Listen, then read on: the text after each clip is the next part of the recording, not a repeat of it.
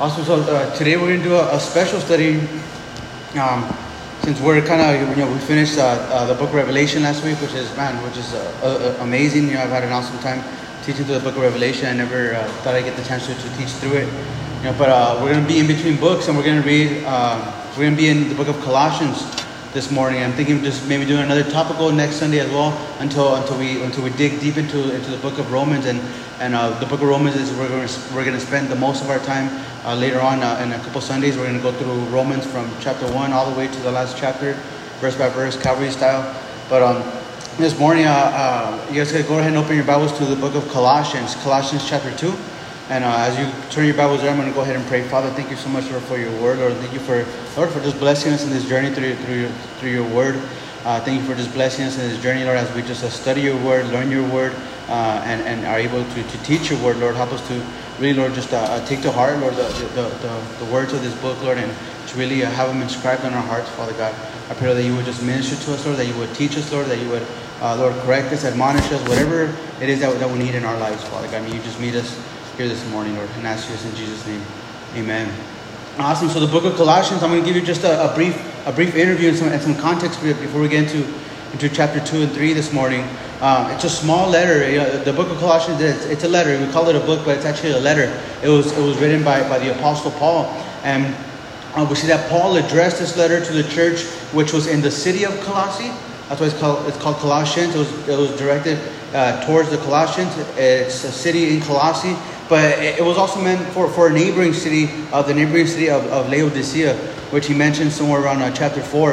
And so, historically, we know that, that the church uh, at Colossae began during Paul's third, uh, third missionary journey, uh, in his three year ministry while he was at Ephesus. Now, interesting that, that Paul himself never went to Colossae, but while he was at Ephesus, he was pouring into all these guys that were coming to him there while, while he was at, at, Ephesus. One of these guys' name was Epaphras. And Epaphras was from Colossae, he was uh, at, at, Ephesus at the time that Paul was there. And he was just, man, just sitting under Paul, just getting taught by Paul. And uh, it's believed that, that, that, that Epaphras came to know the Lord while he was sitting under Paul's studies.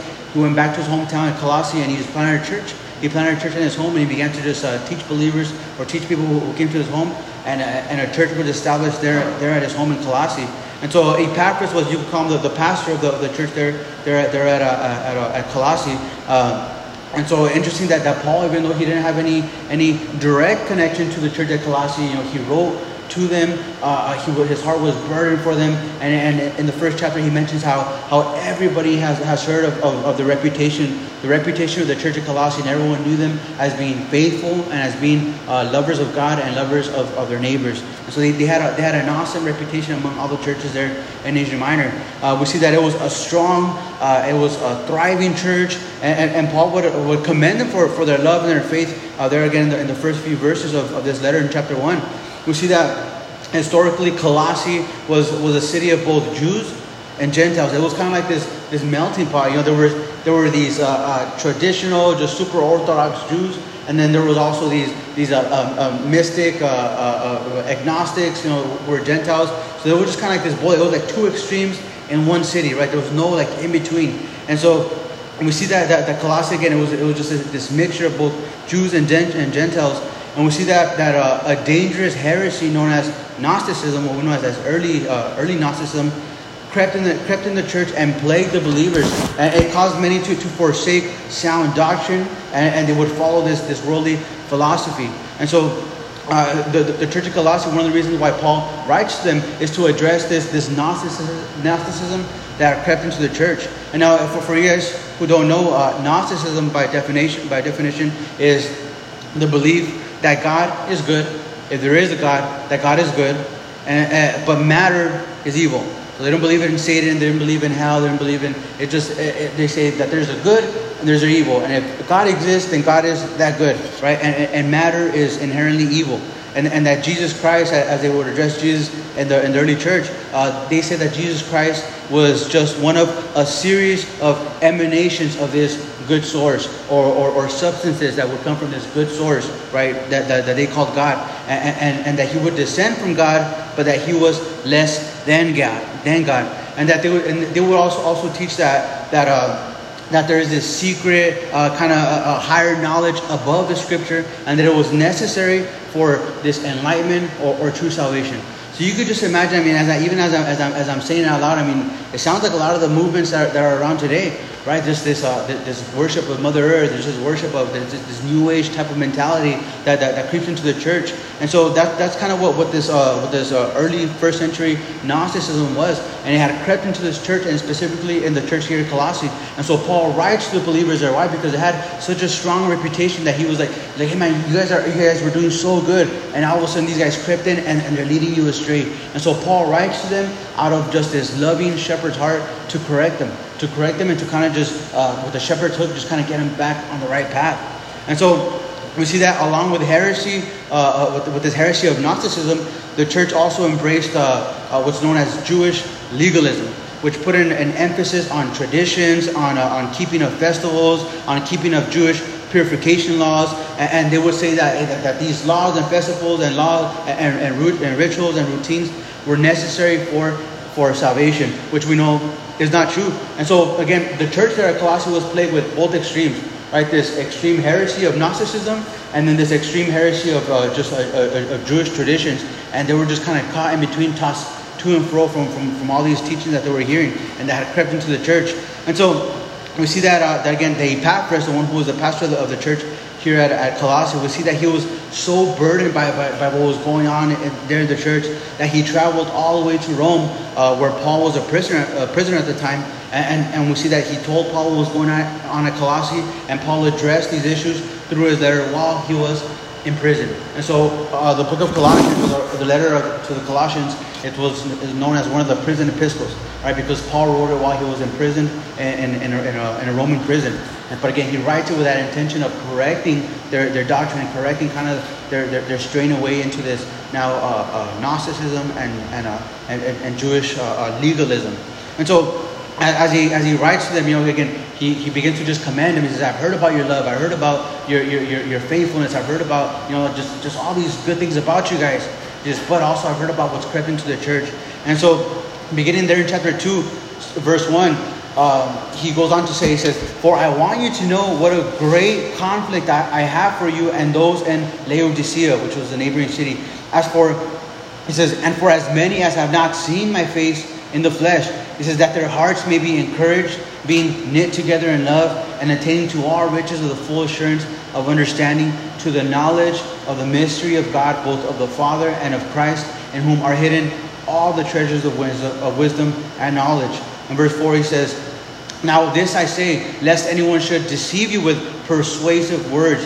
For though I am absent in the flesh, yet I am with you in spirit, rejoicing to see you, your good order, and the steadfastness of your faith in Christ. And so again, uh, Paul, he never, he would never visited this church at Colossae. He never, never met the believers one on one, but he had heard of them, right? And so as he writes to them, you know, he tells them, hey, even though you guys have not seen my face, he says, I'm with you, right? Even though I'm not with you there in person, I'm here stuck in jail. He says, I'm with you in spirit, right? He says, and, and, and I've heard of you guys. And so we see that, that, that Paul, he kind of just pours out his heart. He pours out his heart and he pours out his concern for the church. And we see that, that Paul is just conflicted within, within himself for the state of the believers. You know, as, as any uh, faithful pastor would, right? As a pastor, man, you see someone walking with the Lord, you see him walking strong, and all of a sudden you see him kind of just uh, uh, get, get into this uh, other distractions, right? Get hardcore into, you know, whether it's false doctrine, false religious systems, or just traditions of man. And, and, and, as a faithful pastor, you get burdened. You're like, man, you know, they were doing so good. And, and it really hurts your heart to see someone who was doing good just kind of start straying little by little, little by little, right?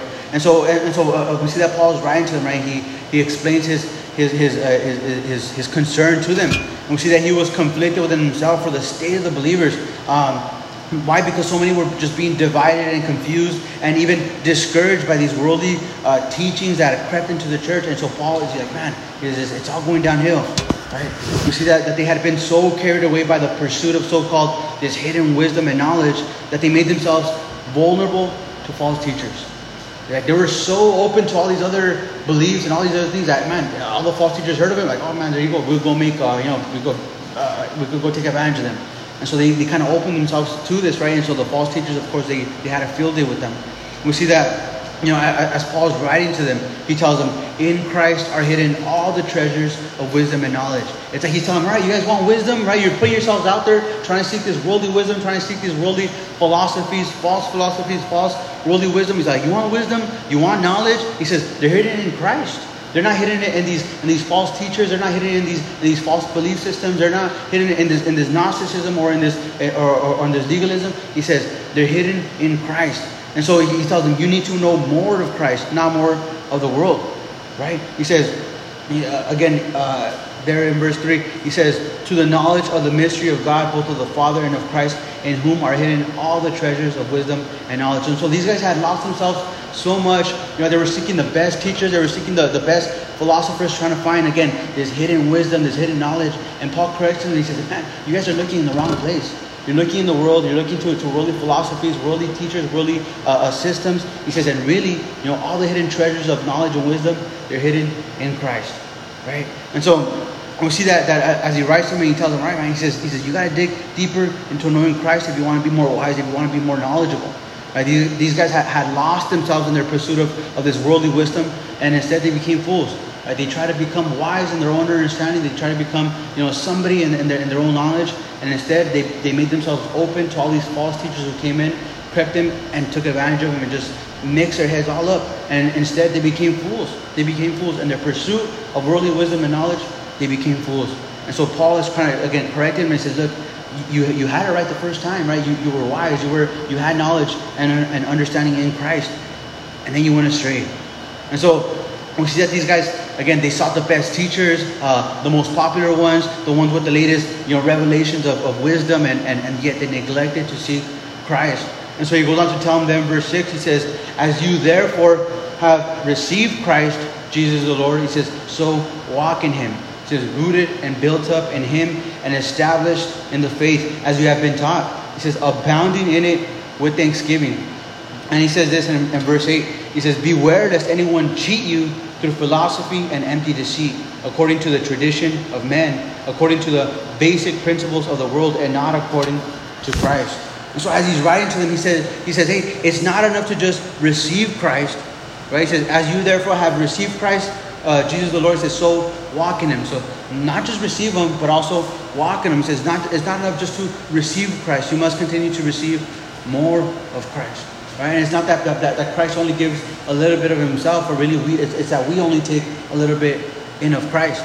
Right? Again, there's that quote by Tozer that, that, that says, uh, uh, God is willing to give as much of himself as you're willing to receive. Right? And so he's telling him, look, it's not enough to just say, all right, we're Christians now, we believe, right? We go to church. He says, you got to continue to receive. You got to continue to receive more of Christ. He says, as you receive, so walk. Meaning, uh, you're to continue to grow in your knowledge of and in your intimacy with Christ. And the question is, well, how do you do that?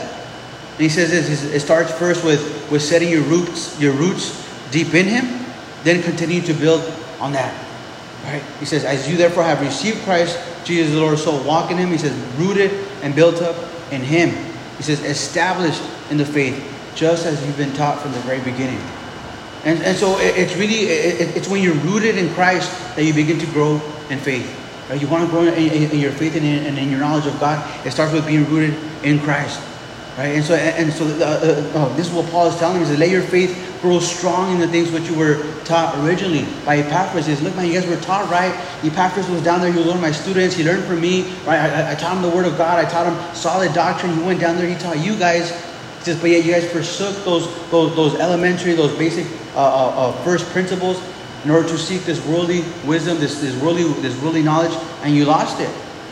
Right? And so he's telling them, don't go out looking for special hidden truths or mysteries, but instead grow in the solid things which you already know. He says, you guys know the way already. You guys know the truth already. He says, grow deeper in those things. Right? And I mean, for us, I mean, kind of bring, uh, bringing it back now to us. I mean, with so many uh, uh, teachers out there, or so-called teachers, with so much information out there, it's easy to get caught up in, in this in this pursuit of you know again of this worldly knowledge. I mean, I, am I'm guilty of this sometimes too. I'm like I'm looking for like the best Bible teachers. I want to listen to these guys. I want to hear like the best puns or like the best like gotchas or like the best you know drum roll like or the best like sayings. I'm like man, this guy's got it right. And and, and, and like with so much information out there, that we live in a society now that's that's uh, knowledge that, that's full of knowledge, but yet no wisdom, full of information, but no practical application. Right? And, and, and just like the, the, the church at Colossae, it's like, man, we have numerous teachers available to us, and it's easy to get lost in this pursuit of this hidden hidden truth or like this hidden wisdom, this hidden knowledge, and, and really just get caught up in the world, right? Get caught up in this foolishness. I mean, it's like the scribes and the teachers of, of Jesus' day who, who when, when Jesus was here in his earthly ministry, right, uh, it was it, was common for, for, for, the, for the Jews there in Jerusalem uh, to have these, these, these rabbis, right? These, these, different Jewish teachers. And each one of these rabbis, these Jewish teachers, they had a, a following. And wherever they went, they had students, you know. And, and, and these rabbis would go and they would teach, and, and they would teach what another rabbi would said. So they'd be like, Rabbi so and so and so says this about this verse. And Rabbi so and so says this about this book. And Rabbi so and so says that this is what this verse means, and this is what this scripture means, and this and that. But yet, when Jesus came on the scene, Him being God, right? When He began to, to teach the people, we see that, that, that, that the people they, took notice of this, right? And they and they recognized like, man, something's different about Jesus. There in Matthew 7, 28, 29, uh, it says, And so it was when Jesus had ended these sayings that the people were astonished at his teaching. Notice it says, For he taught them as one having authority and not as the scribes. Right? The scribes were quoting other scribes, and those scribes were quoting other scribes like the, the, the, the, smartest scribes or the most taught scribes or the more popular ones. And yet Jesus, amen, he was just quoting the word. And he was just teaching them the word. And so the people were, were astonished because he taught them as one having authority. Of course, you know, he wrote it, it comes from him. But again, uh, the, the people, they saw the difference, right? They, they, they saw the difference. But I mean, it, it's exactly what this church at, at Colossae, they, they got caught up in, again, the pursuit of worldly wisdom, the pursuit of justice, uh, these other teachers, these other sources. And he says there in verse 8, again he says, Beware lest anyone cheat you through philosophy and empty deceit, according to the tradition of men, according to the basic principles of the world, and not according to Christ. For in him, that is in Christ, for in him dwells all the fullness of the Godhead bodily. And you are complete in him, who is the head of all principality and power. And so as he, as he continues to just kind of correct them, right? He says, hey, beware lest anyone cheat you through philosophy and empty deceit. Interesting that that, that, word cheat, you know, it means uh, to rob or to plunder, uh, stealing or taking away by force. And so we see that Paul is warning the believers. He says, hey, be careful. Don't let yourself be cheated. And cheated from what? Cheated from the simplicity of your salvation through a relationship with Christ. Because these false teachers, as they would come in with these new revelations, with these new philosophies, with this new uh, worldly wisdom, they weren't teaching them these things in order to, to, to, to, to make it easier for them to come to Christ. But they were putting more obstacles on the people. They were putting more burdens on the people, more trips on the people, and they were making it harder for them to know God. And more than anything, they were even putting doubts in the people's mind. Well, if, they, if there is a God, then this is that and the other. And if you want to please God, then you have to keep these traditions, keep these regulations. You know, you have to get circumcised, is what the Jews were saying. Right? You have to uh, seek deeper knowledge, is what the philosophers were saying. And so Paul tells them, hey man, be careful. He says, beware lest anyone cheat you through philosophy and empty deceit. He says, hey, be careful, don't let anyone uh, uh, rob you of the simplicity of a relationship with Christ. A simple relationship. I love the Lord because He's simple, yet not simplistic. Right? He's simple in the sense that, hey man, he's approachable. You can know him through his word. But yet, it's so complex at the same time because we see everything that he went through in order to just, to, to, to that he went through in order to just, again, to open the doors for this relationship between us. Right? Simple, yet not simplistic. But yet Paul's telling them, hey, look, he says, don't let them rob you of the simplicity of your salvation. Of that, don't let anyone rob you of the simplicity of just walking with the Lord. Right? These false teachers and, and, and these legalists, they had come, they, they came in and they taught that, they're saying, hey, it's not enough to just uh, know Jesus. It's not enough to call yourself a Christian. It's not enough to believe in Christ. He says, you, they, they were saying you have to do X, Y, and Z. They were putting all these obstacles on the people. And they, and, and they were telling me, uh, you guys have to observe these festivals. You have to observe these, these regulations, or these, these Sabbaths and all these things. And, and, in reality, we know that, that you don't have to do observe any regulations or, or, or any laws right? Or any schools of thought. Just simply, Paul tells, hey, just walk with Christ. He says, that's it. He says, the simplicity of just walking with Christ and of, and of knowing Him and of growing in our, in our relationship with Him through what we already know, which is the Word of God. He says, no, he says, I don't need this guy to come in and explain to me some new, right, some new truth. He says, hey man, what you already know, just grow deeper in those things. He says, he says dig your roots down in those things. Now, interesting because philosophy in itself wasn't bad. Right? I mean, the, the, the, actual word philosophy, it's made up of, it's made up of two words, phileo and, and, and, and, uh, and uh, sophias, which means uh, loving wisdom. Phileo is, is a type of love. In the, in the Greek language, they have four different words for love. Phileo, agape, uh, storge, and uh, there's one more, eros. Right? And, and, and so this, this phileo is just this, this, uh, this endearment, right? This love. And so the word philosophy actually comes from the word loving wisdom. And so loving wisdom in itself is not bad, right? Each one of us, I mean, we, love the wisdom that the Lord gives us. When we're in a tough situation, you got to make a tough decision. Man, I'm very grateful for the wisdom that the, that the Holy Spirit gives us. And so philosophy in itself wasn't bad.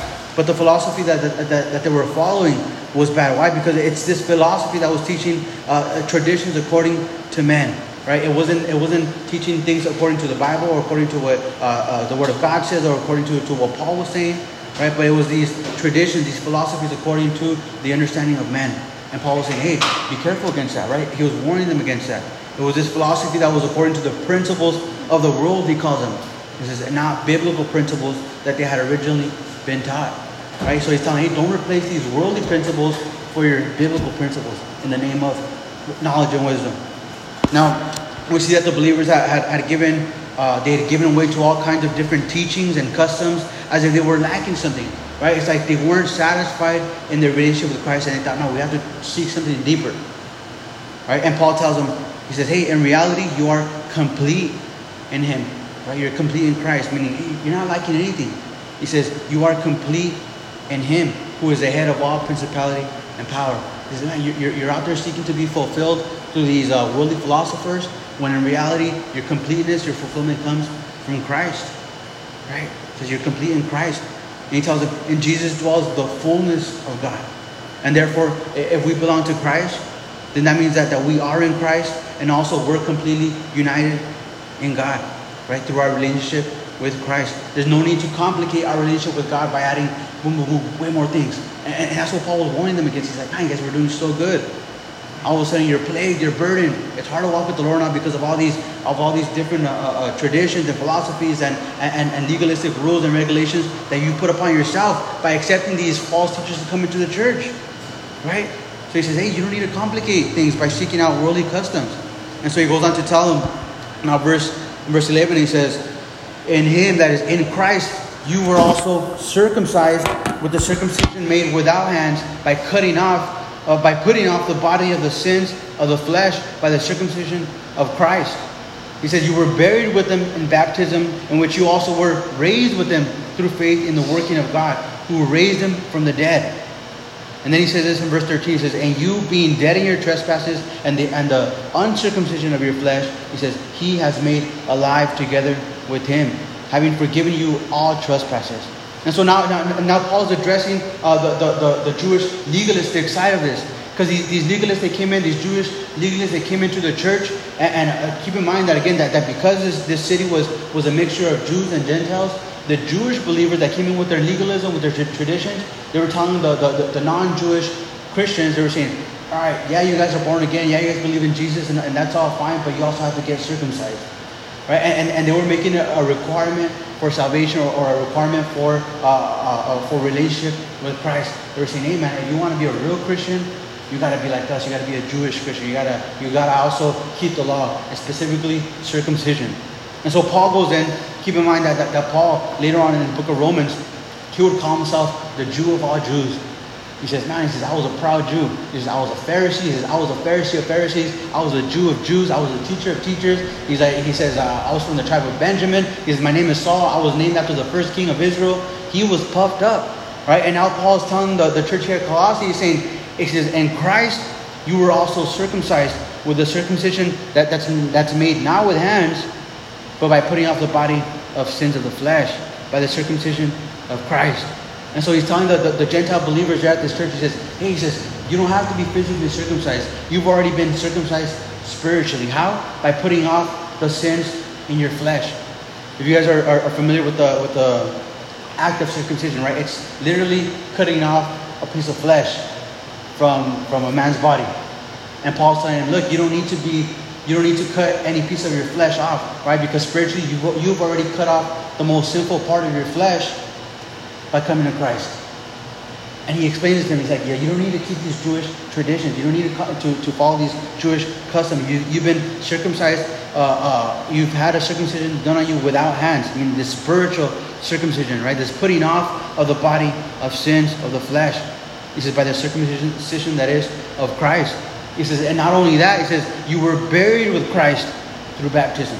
And so, as he's addressing this church, he's addressing a church of, of, of Christian believers who had already been baptized in the Lord. Right? And see that, that, that baptism is something that the Lord, that, that, that the Lord Jesus, uh, uh, he did mandate. Right? He, he, when, when he sent out the, the, the, the 12 disciples, he tells them, he told them, he says, go into all the nations, uh, preaching the gospel, you know, uh, telling them to, to repent in the name of Jesus Christ.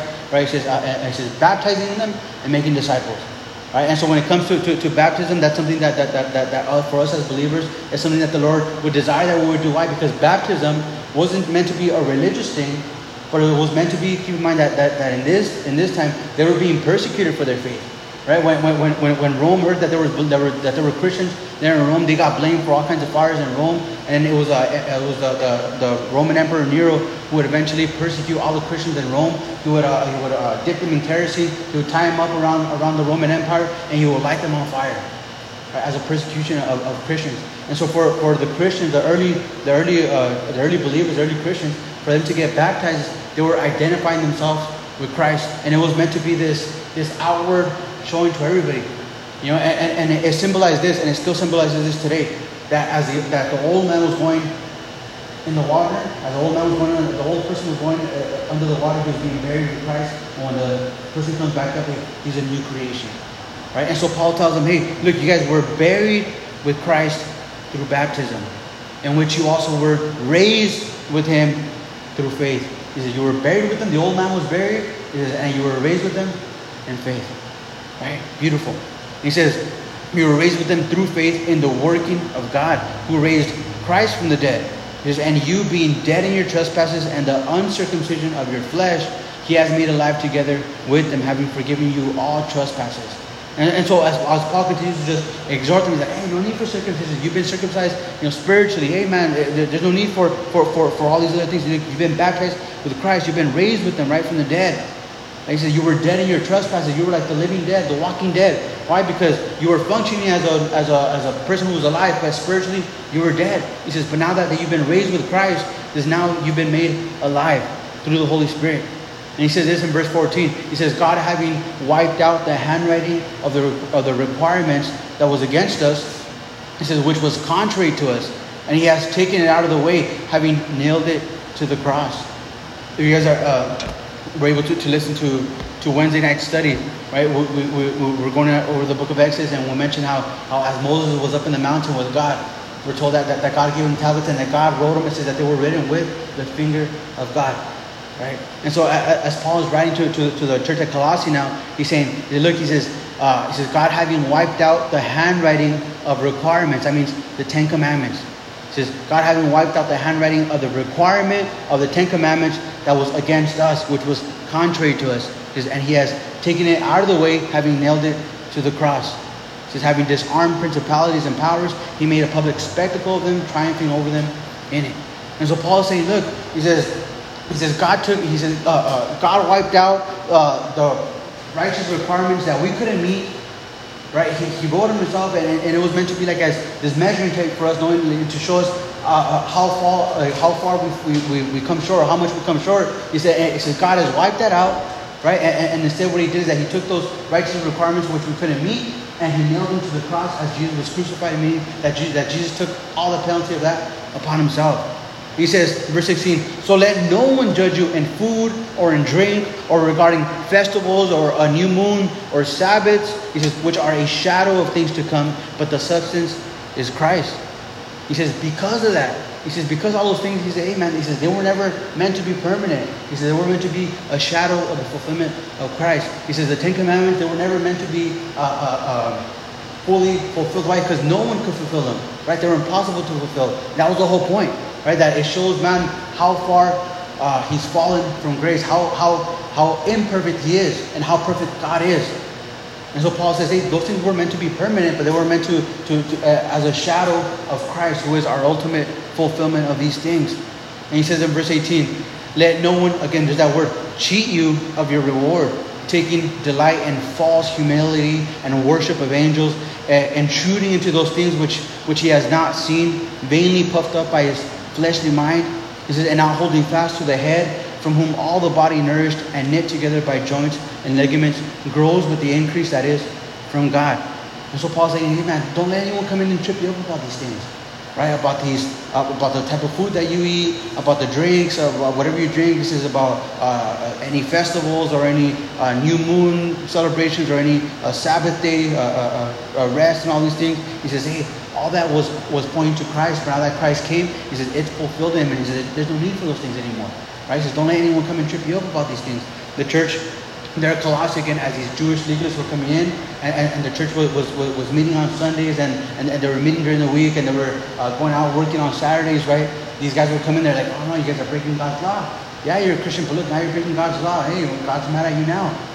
And Paul's saying, hey man, there's no need for that. He says, he says uh, those Sabbath things, he says, they were completed in Christ. He says, so, he says, so don't let anyone come in uh, with this false humility right? In this worship of angels, he says, eh, eh, vainly puffed up by his own fleshly mind.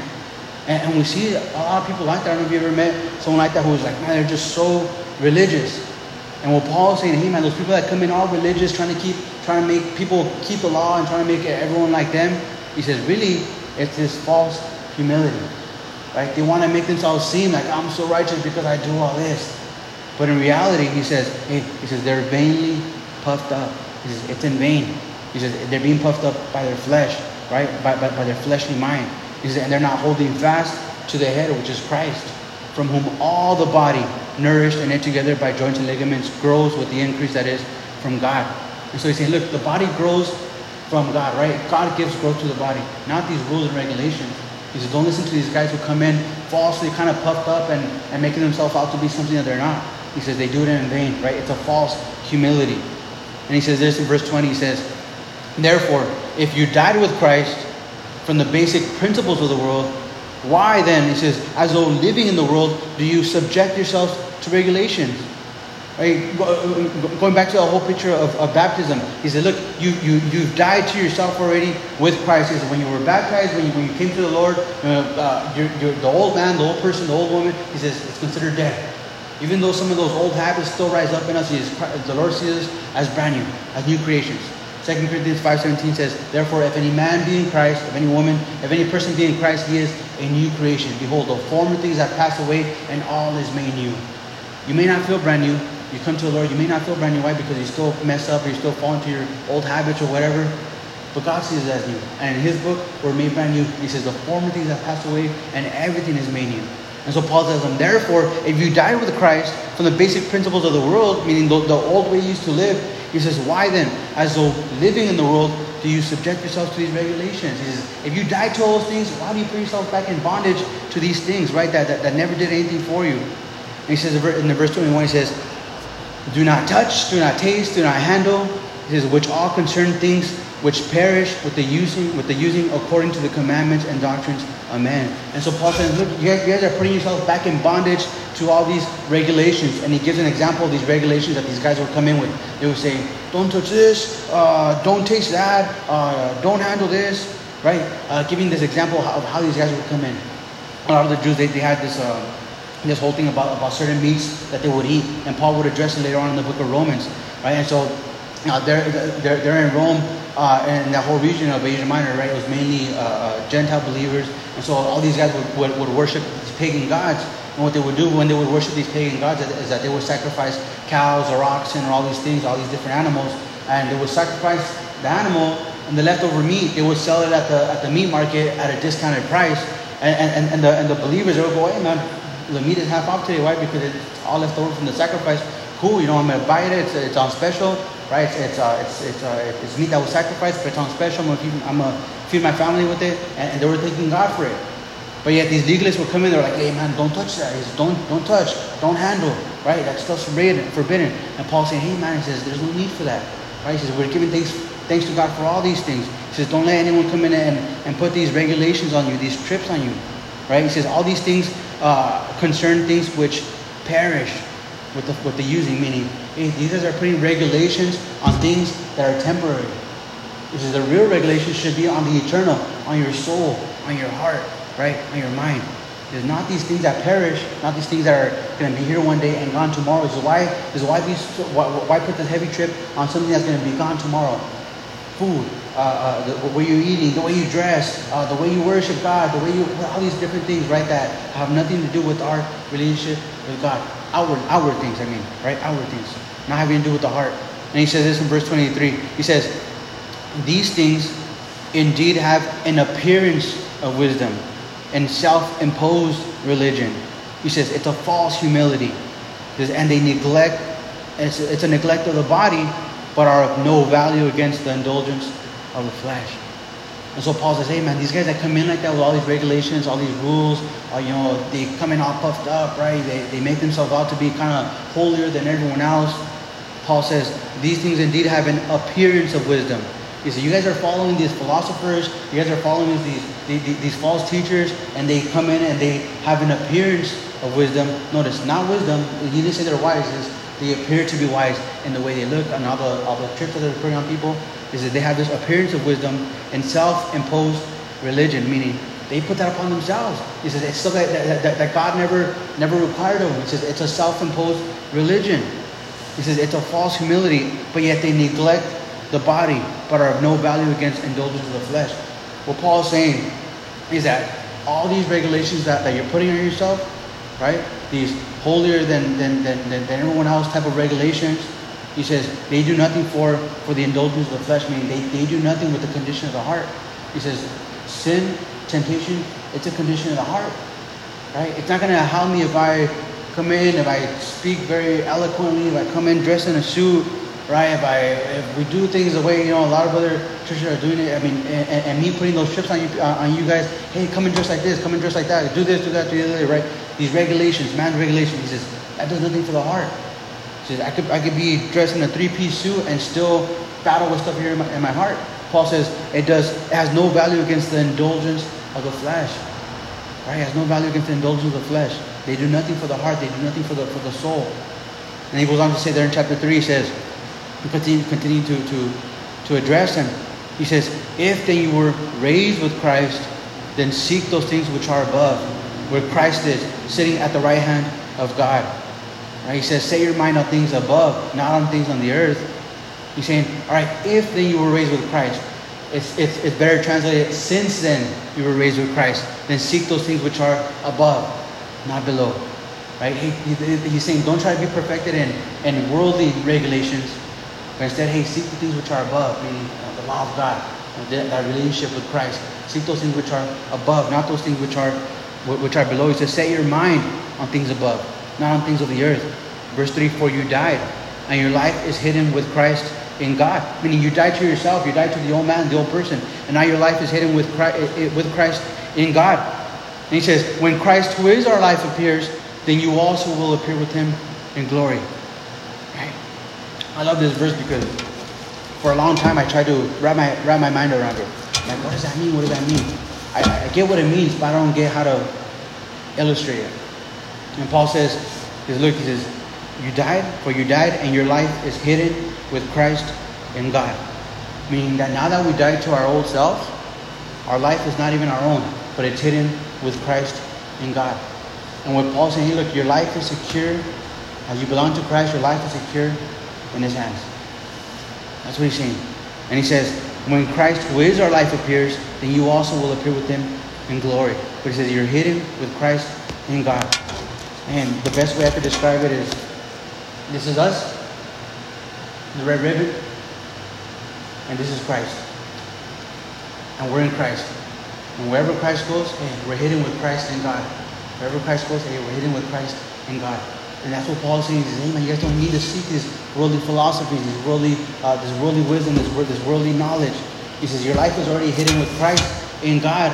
He says, you're as close to God as you're ever going to be if you've died to yourself and, and, and, and believed, in, believed in Christ, believed in Him. He says, therefore, in verse 5, he says, therefore, he says, because of these things, put to death your members which are on the earth fornication, uncleanness, uncleanness, passion, evil desire, and covetousness, which is idolatry. Because of these things, the wrath of God is coming upon the sons of disobedience, in which you yourselves once walked when you lived in them. And so Paul now he's going to give them instruction. Now he says, all right. He says, because you've died to yourself, because now you're hidden in Christ, because your life is in Christ, he says, put to death the things of the old man, of the old, the old nature. Right? He says, put, he says, put these things to death, which are the names of fornication, right, which is sex outside of marriage. He says uncleanness, which means just like a sexual perversion, uh, passion, that means like lustful passions. He says evil desires and covetousness. Right? Covetousness is when you desire someone else's possessions. He says, which is idolatry. He says, he says covetousness is really idolatry because when we when we covet someone else's possessions or someone else's life or someone else's job or someone else's position or someone else's whatever, it's like really you're making them your God because you want to be like them. And it's like you're making an idol out of these things. And he says, really, it's, it's, it's idolatry, he says.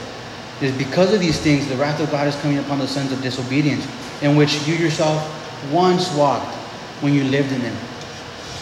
I love that because as Paul's addressing the church, he recognizes, all right, look, you guys are all twisted up, you're all messed up, but you're believers, you're saved, right? You, you, you got sidetracked, but yet, you know, you're, you're, you're born again. Right? He says, and you yourselves once walked in these things, but not anymore. Right? Meaning, meaning you once habitually, unrestrained, practice these things when you lived in them. This is not anymore. And verse 8 he says, But now you yourselves are to put off all these things. Anger, wrath, malice, blasphemy, filthy language out of your mouth. And he says, Do not lie to one another, since you have put off the old man with his deeds. And verse 10, and, and, and you have put on the new man, who is renewed in knowledge according to the image of him who created him. And so, as Paul gives them instructions, he says, Hey man, put off all these things. He says, Get rid of this, get rid of that, get rid, get rid of the other. He's not going to just tell them, All right, get rid of all these things and figure it out. No, he's going to tell them, Get rid of them and replace them with something else. He says, Get rid of the, the, the, the traits of the old nature and put on the traits of the new nature, which he begins to describe again there in verse 9. He says, in verse 10, sorry, he says, and, and put on the new man who is renewed in knowledge. That is knowledge of God. It says, according to the image of him who created him, where there is neither Greek nor Jew, circumcised nor uncircumcised, uh, barbarian nor, Scythian, slave nor free, says, but Christ is all and in all. And so he's telling them, man, you guys are glorying in, in this, that you're Jews, and these guys are glorying in the fact that they're that they're Greeks, and that and these guys are glorying in the fact that no, that they're uh, that they're uh, Scythians or that they're slaves or, or that, uh, that they're free. But he's saying, man, Christ is all, and he's in all. He's in Christ. He says there is no no, no, no none of this stuff. There is no no no separation. You know, he says Christ Jesus all the same. Right? He says, now it's not that you guys have something better to offer than them. He says, hey man, in Christ we're all the same. He says. And, and now again, he, goes on to tell them about the, the new nature.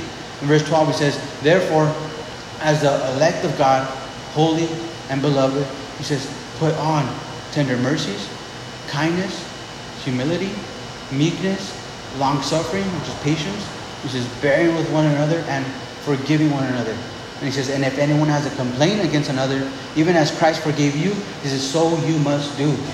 But above all these things, so he says, above tender mercies and kindness and meekness and long suffering and forgiving. Because above all these things, he says, put on love, which is the bond of perfection. I love that. He says, and let the peace of God rule in your hearts, to which you also were called in one body, and be thankful. Interesting that, that, that Paul, you know, he would write to the to the church at Ephesus, and he would uh, kind of kind of give them kind of the same instruction. And there in, in Ephesus 4:20, as he's writing to them, he kind of he, he's kind of on the same topic, right? He says, "Hey, put off the old man, put off the old nature, he says, and put on the new man and the new nature." And he begins to list the, the, the traits of the new man. He says this, and in Ephesians 4:20, he says, "But you have not so learned Christ, if indeed you have learned him, and have been taught by him as the truth in Jesus." He says that you put off. There's that term again, put off, meaning casting off concerning your former conduct the old man which grows corrupt according to the deceitful lust, and be renewed in the spirit of your mind, and that you put on the new man which is created according to God in true righteousness and holiness. And so Paul, he's touching on this. He's, hey, put off the old man, which is this, this, that, and the other, and put on the new man, which is now this, this, this, that, and the other. And, and, and as, he, as he begins to, to, to give us uh, this list now of, of the characters, traits of the new man, of the new nature tender mercies, kindness, humble, uh, meekness, long suffering. Says, bearing one another, forgiving one another. He says, uh, and, and loving one another. A lot of these things I fall short on at least like five of these things. Right? And, and you may be reading through them and you may think, oh man, I already blew it. I, I fell short on one of these. And really what, what Paul's saying is, hey, you can't do it in of yourself, right? But it takes just being full, it takes the power of the Holy Spirit operating through your life in order to live this life of the new nature. Right? And it's a it's a day by day thing. It's not a it's not gonna be overnight. Right? But, but, but now that we've been born in Christ, now that now that, that we're alive in Christ, is hey look the process started. Right? We're not we're no longer living unrestrained in our old nature, but now hey, we're living for Christ and, and, and, as we just continue to abide in him, this is all these things are just gonna naturally produce. It's like fruit. Right? You plant a tree, it bears fruit. The fruit, you know, the, the fruit the fruit tree doesn't struggle and strain and strive to bear fruit. As long as it's being watered, as long as the branches are abiding in the in the uh, uh, in the trunk of the tree, it's going to naturally produce fruit. And that's what Paul is saying. He says, just just continue to abide in Christ, right? And these things are naturally going to flow out of your relationship with Christ. And he says this in verse 16. He says, "Let the word of Christ dwell in you richly in all wisdom and teaching." And teaching and and admonishing one another in psalms and hymns and spiritual songs. He says, singing with grace in your hearts to the Lord. And he says this in verse 17 to finish off. He says, and whatever you do, whether it's in word or in deed, he says, do all in the name of the Lord Jesus, giving thanks to God the Father through him. And so as, as Paul's correcting now their theology, right, correcting their doctrine, correcting kind of their, their, their, their, their the, things, the things that had crept in and just kind of uh, sifting them out, put off all these things, put on all these new things, do through the power of the Holy Spirit, right? Uh, let love be that bond of perfection amongst all you guys. And he says this, and let the word of Christ, meaning this, the Bible, says, let his word, let the word of Christ dwell in you richly in all wisdom and teaching. He says, hey, you're seeking wisdom, let the word of Christ dwell in you. You're seeking knowledge, let the word of Christ dwell in you. He says, the, the word of Christ is the fountain of knowledge and wisdom. He says, teaching and admonishing one another in psalms and hymns and spiritual songs, just singing with grace in your hearts to the Lord. And whatever you do in word or deed, do all in the name of the Lord Jesus, giving thanks to God the Father through Him. And really, that's the key, right? As, as we go on with uh, with with our services, with church, with just everything that we're going to continue to do as we continue to grow closer to one another and, and, and serve one another. This is the key right here. In verse 17, it says, "Whatever you do, whether it's something you say or something you do, he says, let it all be done in the name of the Lord Jesus, giving thanks to God the Father through him. And really, that's a that's an awesome uh, perspective to have when you're in ministry and really in life. Because everything you do, do as unto the Lord. When I go to work and they tell me to sweep up, I'm like, oh man, come on, I've been doing this for 10 years. You want me to sweep? But then you got to do it. No, instead I'm going to say, all right, you know what? I'm doing this unto the Lord. I'm going to give thanks to the Lord for this. When we show up and we're like, all right, and, and, and right, we got to deal with these different things. Hey, Paul says, it, do it as if you're doing it unto the Lord, right? Says, uh, and giving thanks uh, to God the Father through the Lord. Amen. So, Father God, just thank you so much, Lord, for your word, Lord, and just, uh, Lord, this uh, just simple uh, yet to the point uh, teaching, Lord, uh, that, that, that, you gave us through Paul, Lord. And I pray, Father God, for, for every one of us here, Lord. I pray, Father God, that, Lord, if maybe we, we catch ourselves falling into this, these different pursuits of, of worldly wisdom and all these things, Father, I pray that you would just all get us with your shepherd to cook, Lord, and just put us back on the straight path. And I pray, Lord, that you would just continue to pour out your love and your grace and your mercy and your long suffering and your kindness and, and, and your patience unto us. Father God, help us to all be conformed to into that character of the new man, of the new nature, Lord, as, as Paul mentioned here, Lord. And I pray, Father God, that amongst all of us, Lord, that, that, that, that love would be the bond of perfection amongst all of us, Lord, that, that love would be the super glue uh, that holds us all together, Father, as we continue to just do, uh, uh, venture, as we continue to just venture out for you, Lord, and, and just uh, and, and do what it is that you're called to do, Lord. I pray that love would be that, that, that bond of perfection in all of us, Lord.